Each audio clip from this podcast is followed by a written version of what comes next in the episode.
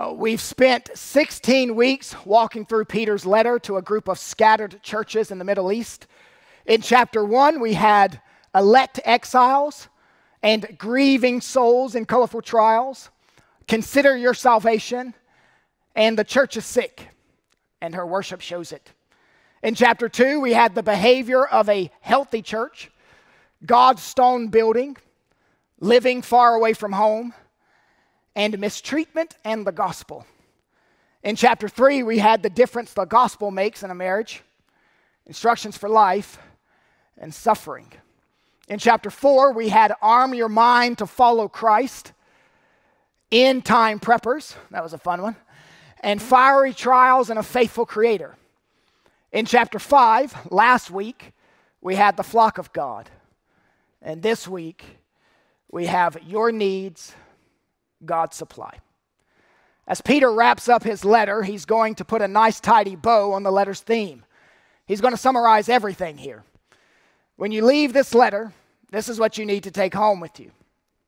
Those of you who teach the Bible, which is quite a few in our church, it's important for you to show your people why they need the text before you give them the text. You don't just jump into it, leaving your people disoriented, wondering what effect this text will have on their lives. You need to whet their spiritual appetites. For instance, here's why you need today's text it teaches you how to deal with anxiety. God has a remedy for it. It's not that you will never face anxiety again, but that you will be given Christ centered tools to deal with it, to spot it, to process it, and ultimately knowing practical gospel steps to take to relieve the anxiety.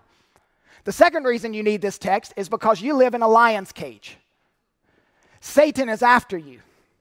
And when the lion reaches you, he isn't going to roll over so you can pet his belly. He's going to devour you, sink his teeth into you. You are his prey item. Satan eats faith. And sadly, some of you are totally unaware that you're being stalked. I intend to change that from the text. The third reason you need today's text is because some of you need spiritual oxygen. You're struggling to breathe spiritually. You've never been weaker in your faith. You're going through some suffering, some brokenness. Something has caused you to be weak, and you need strength.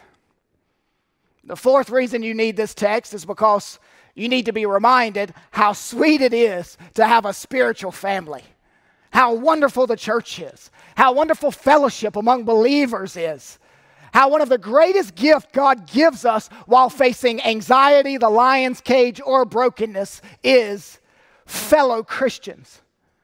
And I don't know why you've lost the blessedness of Christian community, but this text will help you regain it. Church, if you have an anxious mind, come to this text. If you're living in a lion's cage, come to this text. If you're weak and need strength, come to this text. If you're lonely and need gospel friendships, come to this text. Now, here's how I'm breaking down Peter's closing statements. I'm going to break it down like this Your anxiety, God's care. Your adversary, God's instructions. Your aches, God's steroids. Your adversity, God's reinforcements. First, your anxiety, God's care. I'm going to read verses 6 and 7 together and teach them as one unit because they are closely linked. Verse 6 Humble yourselves, therefore, under the mighty hand of God, so that at the proper time he may exalt you casting all your anxieties on Him because He cares for you. What are anxieties? Anxieties are any burden you carry. Anxieties are any load of trouble that you pull through the day. The word anxiety is comprehensive. It stands for everything that you might brood over, anything you might lose sleep over, big things and small things, important things and trivial things. This is speaking of phobia anxiety, intense fear of germs or animals or objects or situations. This is speaking of generalized anxiety, worry surrounding your schooling, your job, your doubts, world events, your kids, your hectic calendar. This is speaking of panic anxiety, panic attacks, heart racing, quick breathing, hands shaking, palms sweating. This is speaking of social anxiety, always feeling like others are joining, are, are judging you, uh, looking at you negatively. You always feel stupid or embarrassed or awkward and out of place. Uh, we tend to think of anxieties in the plural, like the list of things that I just mentioned, but problems tend to roll in like waves and they can congeal into one mass of anxiety. Now your life as a whole is just anxious, and you can't really identify an area where you don't have some measure of anxiety. Notice what Paul doesn't say. He doesn't say, deny that you have anxiety, pretend it's not there. No, this is not a call to suppress your feelings of anxiety. Peter is acknowledging that members in the local church will struggle with anxiety. Some pastors talk about this and take such a hard stance on it that it makes it sound like anxiety is a 21st century invention. Obviously, it is not if Peter writes to churches about it in the first century.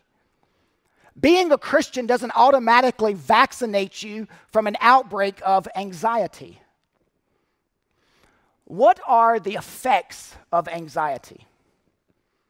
The word anxiety in the Greek comes from a, a, verbal root, literally meaning to be torn apart, to be drawn in two different directions, to be distracted.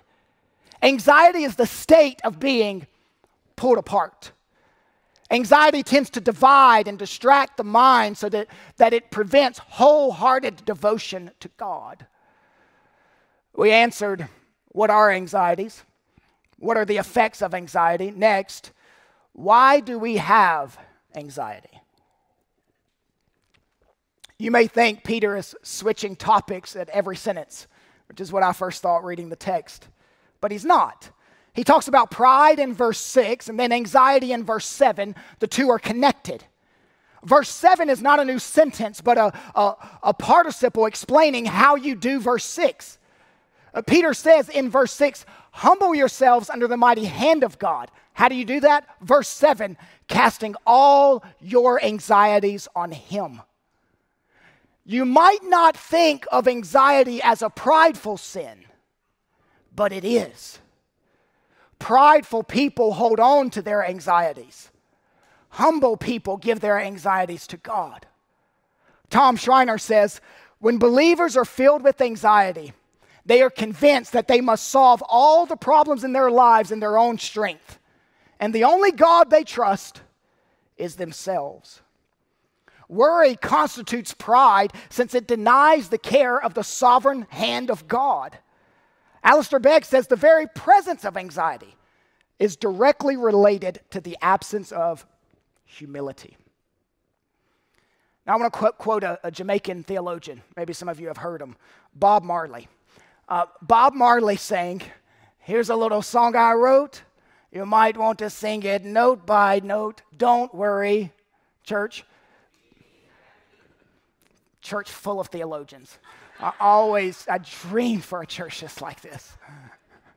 Well, Peter sings, Here's a little song I wrote. You might want to sing it note by note. Don't worry, be humble. But it's reversed. Humility comes before not worrying. Spurgeon called anxiety a disease, a disease that he fought his entire life, and he didn't hide it. Pride and anxiety are two sins, the former leading to the latter. Why do we have anxieties? Pride. What should we do with our anxieties? You should cast all your anxieties on God. Everything that you might brood over, anything you might lose sleep over, big things and little things, important things and trivial things. The Greek word cast is used in another place in Scripture when the disciples cast a blanket onto a donkey's back so that Jesus could sit on it.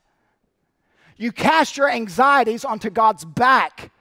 He has broad shoulders, He can handle it. This is how believers humble themselves under the mighty hand of God. You cast it, and then walk away. But we don't always like to do that, do we? Any, any of you bowlers, would you raise your hand? Bowlers, okay? Three. All right, three. Three bowlers. Um, have you ever seen anyone bowl and after they release the ball, they contort their bodies in all types of ways to try to control the ball after it's left their hand? Don't do that with your anxieties. Once you cast them, let them go. This is the remedy for anxiety. Cast your cares on the Lord. It is not misplaced confidence. Why should we do this with our anxieties? What should we do with our anxieties? Cast them on the Lord. Why should we do that with our anxieties? Because He cares for you. Anxiety is always a refusal to see how much God loves you. Tim Keller used to ask, Do you know what it's like to do everything for someone and then they still don't trust you? You've given of yourself and proved yourself, yet still they question you. When you worry and you're a Christian, this is what you do. God says, I tore my son to shreds for you. And you're nervous about this? I showed you how much I cared by sending my son to die for you. And you think I'm not concerned about this much smaller thing? Anxiety questions the integrity of God's love. Anxiety questions the integrity of God's love. Anxiety is very common, but it is not innocent. Anxiety robs you from trusting in God. Failing to give your anxieties to God is prideful and arrogant. You're essentially trying to take the place of the sovereign one. Learn to sing. No one ever cared for me like Jesus. There's no other friend so kind as he. No one else could take the sin and darkness from me. Oh, how much he cared for me. All my life was filled with sin when Jesus found me. All my heart was full of misery and woe. Jesus placed his strong arms about me and he led me in the way I ought to go. The things that cause you anxiety will either drive you into the arms of God or sever you from God. Because God cares for his people, mundane anxieties are pointless. Peterson paraphrases this verse. He says, Live carefree before God. He is most careful with you. You are his personal concern. If you're anxious about it, God cares about it. You can paraphrase the verse to read whatever is on your mind was on his mind first. The antidote to worry is believing in and resting in God's care for you. Anxiety. Anxiety. Well, what keeps your hands from shaking? when you realize, verse 6, you're under the mighty hand of God. You can trust God's hand. If it's in your hand, it's not in His hand. Uh, the arm of the Lord or the hand of the Lord is a rich metaphor used throughout Scripture. And Peter is actually alluding here to the, to the same phrase in Exodus. There, God delivered Israel from slavery and oppression in Egypt his mighty hand defeated Pharaoh. On the sermon review panel after the service, one of the subjects they're going to discuss is practically what does it look like to cast your anxieties on God? You can check that out on YouTube at, at 4 o'clock. Your anxiety, God's care. Your adversary, God's instruction. Verse 8 Be sober minded. Be watchful. Your adversary, the devil, prowls around like a roaring lion, seeking someone to devour. You have an adversary, it's Satan.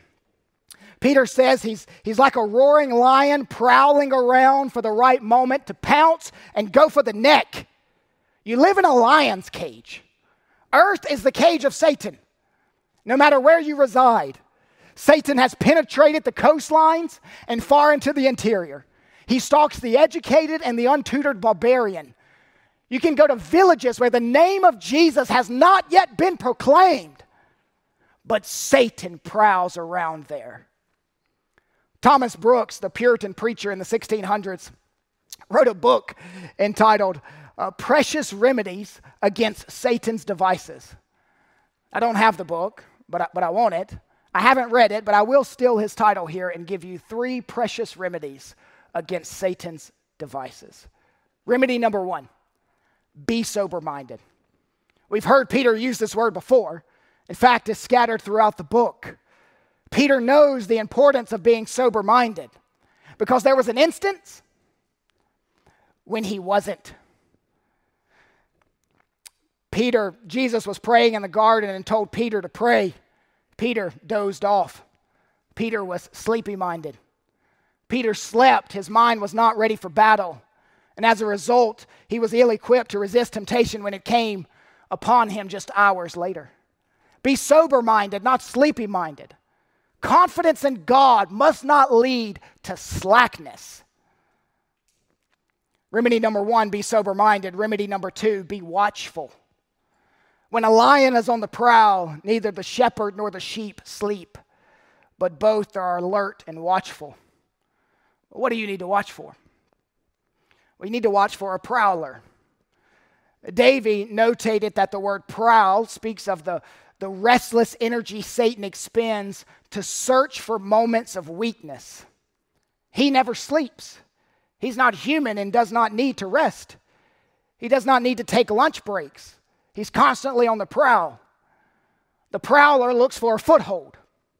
You must get rid of the footholds. If something is causing you great temptation and you can't resist it, close the door. Don't give the prowler a foothold. You, you need to watch for a prowler and you need to watch for an accuser. The word used here for devil is diabolos. This speaks of a malicious enemy presenting false accusations. We often think of Satan in the principal role of enticing, but sometimes even more devastating is his role of accusing. Satan is the great accuser, but Jesus is the great defender. You need to watch for the devourer. Satan seeks to devour you. The word in the original language is sometimes used of swallowing prey whole, literally, drinking down prey. This is not the time to sit back with your feet up. You need to be in baseball ready position. These readers had seen blood drip from the lips of real lions in the Roman Colosseums. They knew this was no time for sleepiness. In the garden, Satan was a snake. Outside the garden, he is a lion. You can see his snake likeness in the garden, his indirect sneakiness, and you see his lion likeness and suffering, his direct persecution. Either way, he has the same goal. Connect verse 8 with verse 9. Satan wants to destroy your faith. And he's fine. If bitterness does it, if materialism does it, if job advancement does it, if sexual sin does it, or if Roman crucifixion does it. He doesn't care about the means, just the end goal, the destruction of your faith. Remedy number one, be sober minded. Remedy number two, be watchful. Remedy number three, resist him. Verse 9, resist him firm in your faith. Mount a resistance movement. The word resist is not passive but active. And this remedy is extremely encouraging to me because it implies your resisting can be successful. Many times the Bible tells you to flee from sin, but it never tells you to flee from Satan. It tells you to resist him. While the scripture never tells you to run from Satan, it does tell you that he will run from you. That lion will flee with his tail between his legs. The Apostle James writes, Submit yourselves therefore to God, resist the devil, same word Peter uses here in the text, same Greek word, resist. Resist the devil, and he will flee from you. James 4 7. The one doing the running away is the devil. And it's not that he's afraid of you, the devil isn't afraid of you, but afraid of your God. Resist Satan the way Jesus did. with the Word of God. There are a couple of ways you can do active, determined resistance be in the Word of God and be with the people of God. Now, to clarify, contrary to what some churches teach, nowhere are we commanded to attack Satan or bind the devil. John MacArthur says it well since the saints are not apostles of Christ, they have no authority over demons. Our only task is to resist Satan. He continues, verse 9, knowing that the same kinds of suffering are being experienced by your brotherhood throughout the world. You hop on a plane to Nigeria, to India, you go to any country, and Christians are facing identical battles. Don't become so internal. Other people around the world are facing these same things. Peter does not want his readers to see themselves as isolated, scattered individuals, but part of a brotherhood, a worldwide brotherhood resisting Satan. Now, who is Satan? In eternity past, Satan was a created angel, the most beautiful, perfect, sinless creation of God. And most scholars believe in a moment of free will, he attempted a coup against God and led thousands of angels to follow him in his ungodly rebellion. God cast Satan out of heaven for his cosmic treason. Satan and his army are now called demons. His army isn't getting bigger or stronger, it's always remained the same. Some angels, scholars believe, maybe all angels, were given a moment of free will, but now they are stuck in that decision. Good angels can't become bad angels, and bad angels can't become good angels. Satan and his minions know their time is limited, so they prowl, seeking to devour. By the way, Satan is not omnipresent. Omnipresent meaning everywhere present in the same degree. God alone is omnipresent. Satan can only be in one place at a time, so his demons are doing some of his prowling work. Sadly, when it comes to Satan, Christians have been either obsessive or dismissive. Obsessive or dismissive. C.S. Lewis said there are two equal and opposite errors to which Christians can view Satan and his demons. One is to disbelieve in their existence, the other is to believe and feel an excessive, unhealthy interest in them. The demons themselves are equally pleased by both errors. Don't be dismissive of Satan. He doesn't have a pointed tail and a pitchfork. He's not something to joke about or dress your children up like in little costumes. Also, don't be obsessive about Satan, always talking about the underworld and curious of that evil. It's unnatural for a Christian to be obsessed with that. The psalmists often pictured their enemy as a crouching lion ready to pounce. Peter pictures Satan here as a prowling lion. Notice, he's like a lion, but he's not a lion. We know a better lion the lion of the tribe of Judah. In C.S. Lewis's The Last Battle, there's an ape who came across an old lion's skin, and the ape cumbersomely sewed it into a costume, and he asked a donkey to try it on. And the old donkey agreed. The ape began to put it on the donkey. The skin was very heavy for him to fit, but in the end, with a lot of pulling and pushing, puffing and blowing, he got it onto the donkey. He, he, he, tied, he tied it underneath its body, and he tied the legs to the legs, and he tied the tail to the donkey's tail. The ape took a step back and he said, You look wonderful, wonderful. If anyone saw you now, they think you were Aslan, the great lion himself. That donkey tried to pull off the impossible, and so it is with Satan. He's a cheap imitation of the great lion. So don't be overcome by the fact that he prowls around like a roaring lion.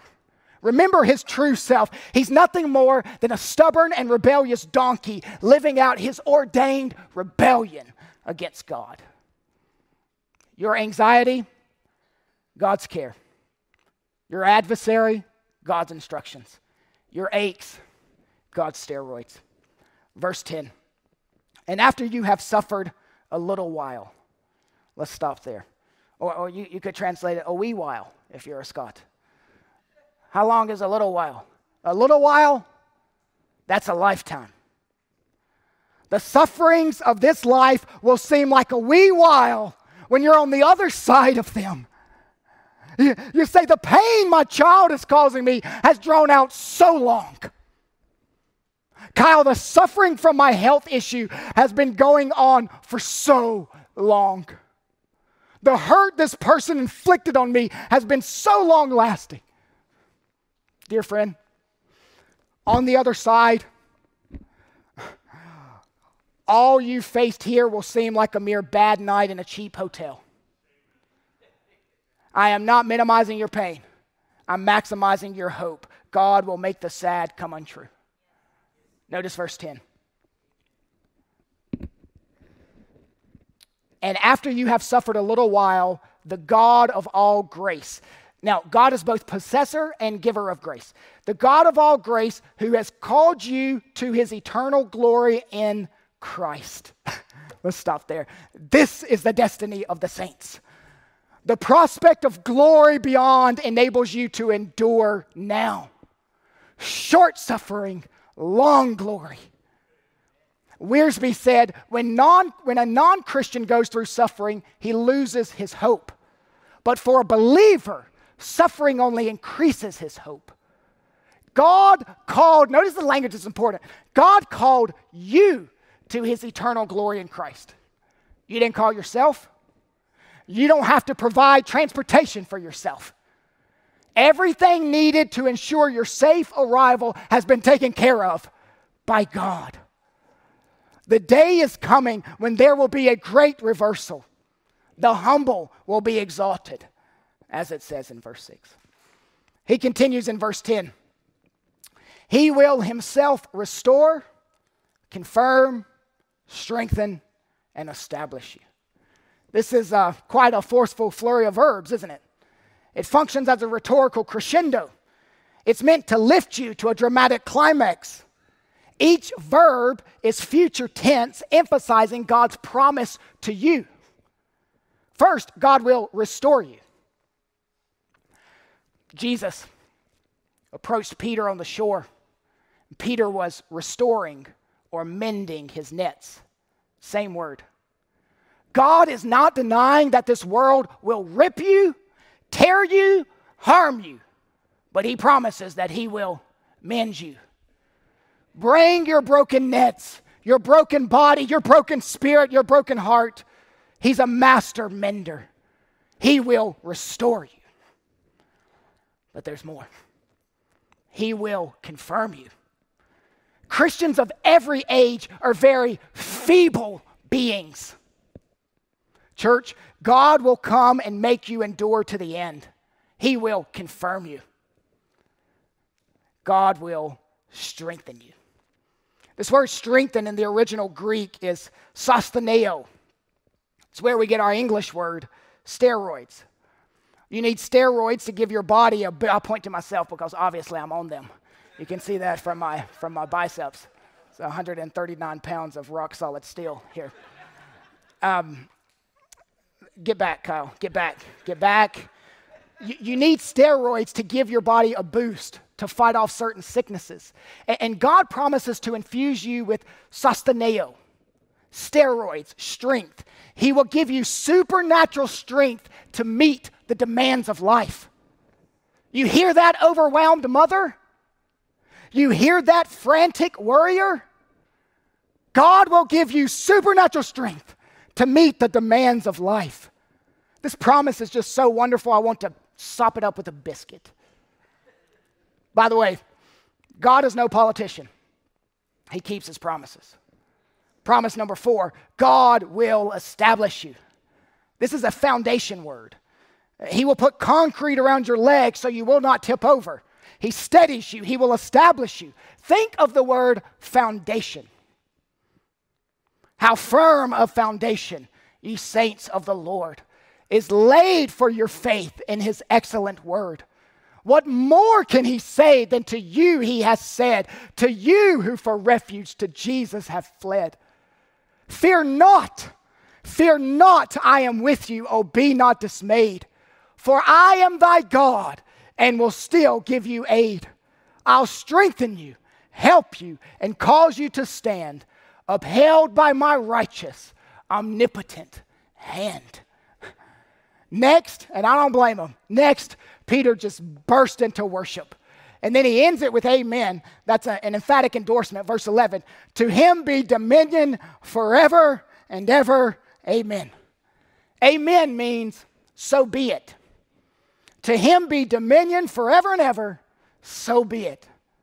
At the end of a public prayer or, or in a service in a church, when you say amen, that's adding your so be it to that prayer. All the other nations around the world said dominion belonged to Rome forever. The culture surrounding these churches said dominion belongs to Rome. But this little group of people knew the end of the story that all glory and dominion belongs to God forever and ever. Amen. Peter pulls a nasty little trick on us here. You think he's done. He's not. Your anxiety, God's care your adversary, God's instructions, your aches, God's steroids, your adversity, God's reinforcements. Peter came to Christ amid adversity. He walked with Christ through a life filled with adversity. He died for Christ while facing adversity. But God gifted him something beautiful from the first day of his conversion to the last day of his martyrdom, God gave Peter reinforcements. Reinforcements in the form of Christian brothers and sisters. You need a faith family to go through all the adversity you will face in this life. Peter lists three people or three groups of people who helped him endure. The first is found in verse 12 Silvanus. Uh, Silvanus is a long form of the name Silas. You remember Silas. He was imprisoned with Paul for preaching the gospel at Philippi. That was years ago. But Silas is still f- faithfully with the people of God, and he's with Peter now in Rome. He carried Peter's letter to the spread out churches in the Middle East. So we definitely know he was the carrier. Some believe he was more. Stephen Davey and John MacArthur, two men I really admire, believe he wrote this letter by Peter dictating it to him and then later, Silas went to smooth it all out. So Silas was co author or main author of the book. They argue that the Greek is too polished to come from a Galilean fisherman. Now, I love these men, but I really disagree with them on this point. The same language is used in Acts 15 of Silas carrying another letter to another church. Oh, how good is the Greek? Well, the Greek is really, really good. But I think it came from the Galilean fisherman whose title um, who, whose, whose title, what am I trying to say? Somebody come up here and preach this. All right, I'm, I'm, I'm through. Peter wrote it, what I'm trying to say. All right. And if you got John MacArthur or me, I'd, I'd uh, you may go with him. You may want to go with him. Yeah. Peter says, I have written briefly to you, a short letter. It was a short letter. It only took us 16 weeks to cover it. I want you to see what Peter calls Silas a faithful brother. This is no throwaway line. Here's the lesson don't withhold compliments from those who are faithful. Make a list of those who have been a faithful brother or faithful sister to you today and write a note this week and thank them. Who are the reinforcements? One, Silas. Two, the church at Rome. This is Peter's home church. He meets with them every Sunday to celebrate the risen Christ. And he will do this until he's martyred. But notice what he calls his local church, verse 13. She who is at Babylon, who is likewise chosen, sends you greetings. Peter uses a feminine article to refer to the church. You know why? Because the church is feminine, it is the bride of Christ.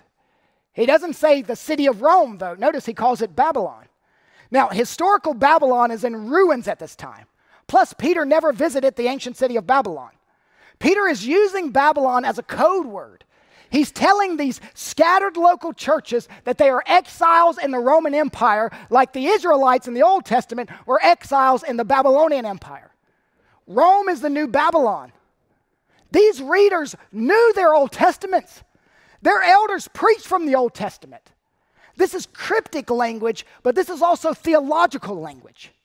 We are all exiles away from home, awaiting our return. Peter is sending greetings from the Christian community where he writes. Who are the reinforcements? One, Silas. Two, the church at Rome. Three, Mark. Verse 13. And so does Mark, my son. You may remember Paul and Barnabas, after years of close fellowship and ministry companionship, had a split because of John Mark. Why? Well, Mark was a deserter. He had thrown in the towel. He had failed the Lord and Paul and the church. Mark would go home after Paul fired him, and he would write the gospel according to Mark. Scholars have long said that Mark's info for that gospel came from the mouth of Peter. Mark's gospel is really Peter's gospel. Mark was to Peter what Timothy was to Paul. Peter's Timothy was John Mark. He's his son in the faith, his preacher boy. He had a big stumble, but he was worth recovering. Peter, before he signs off, he says to all the scattered churches, through all my adversities, God sent me a Silas. I really needed a Silas. Through all my hurt, he led me to the church at Rome. I really needed that local faith family.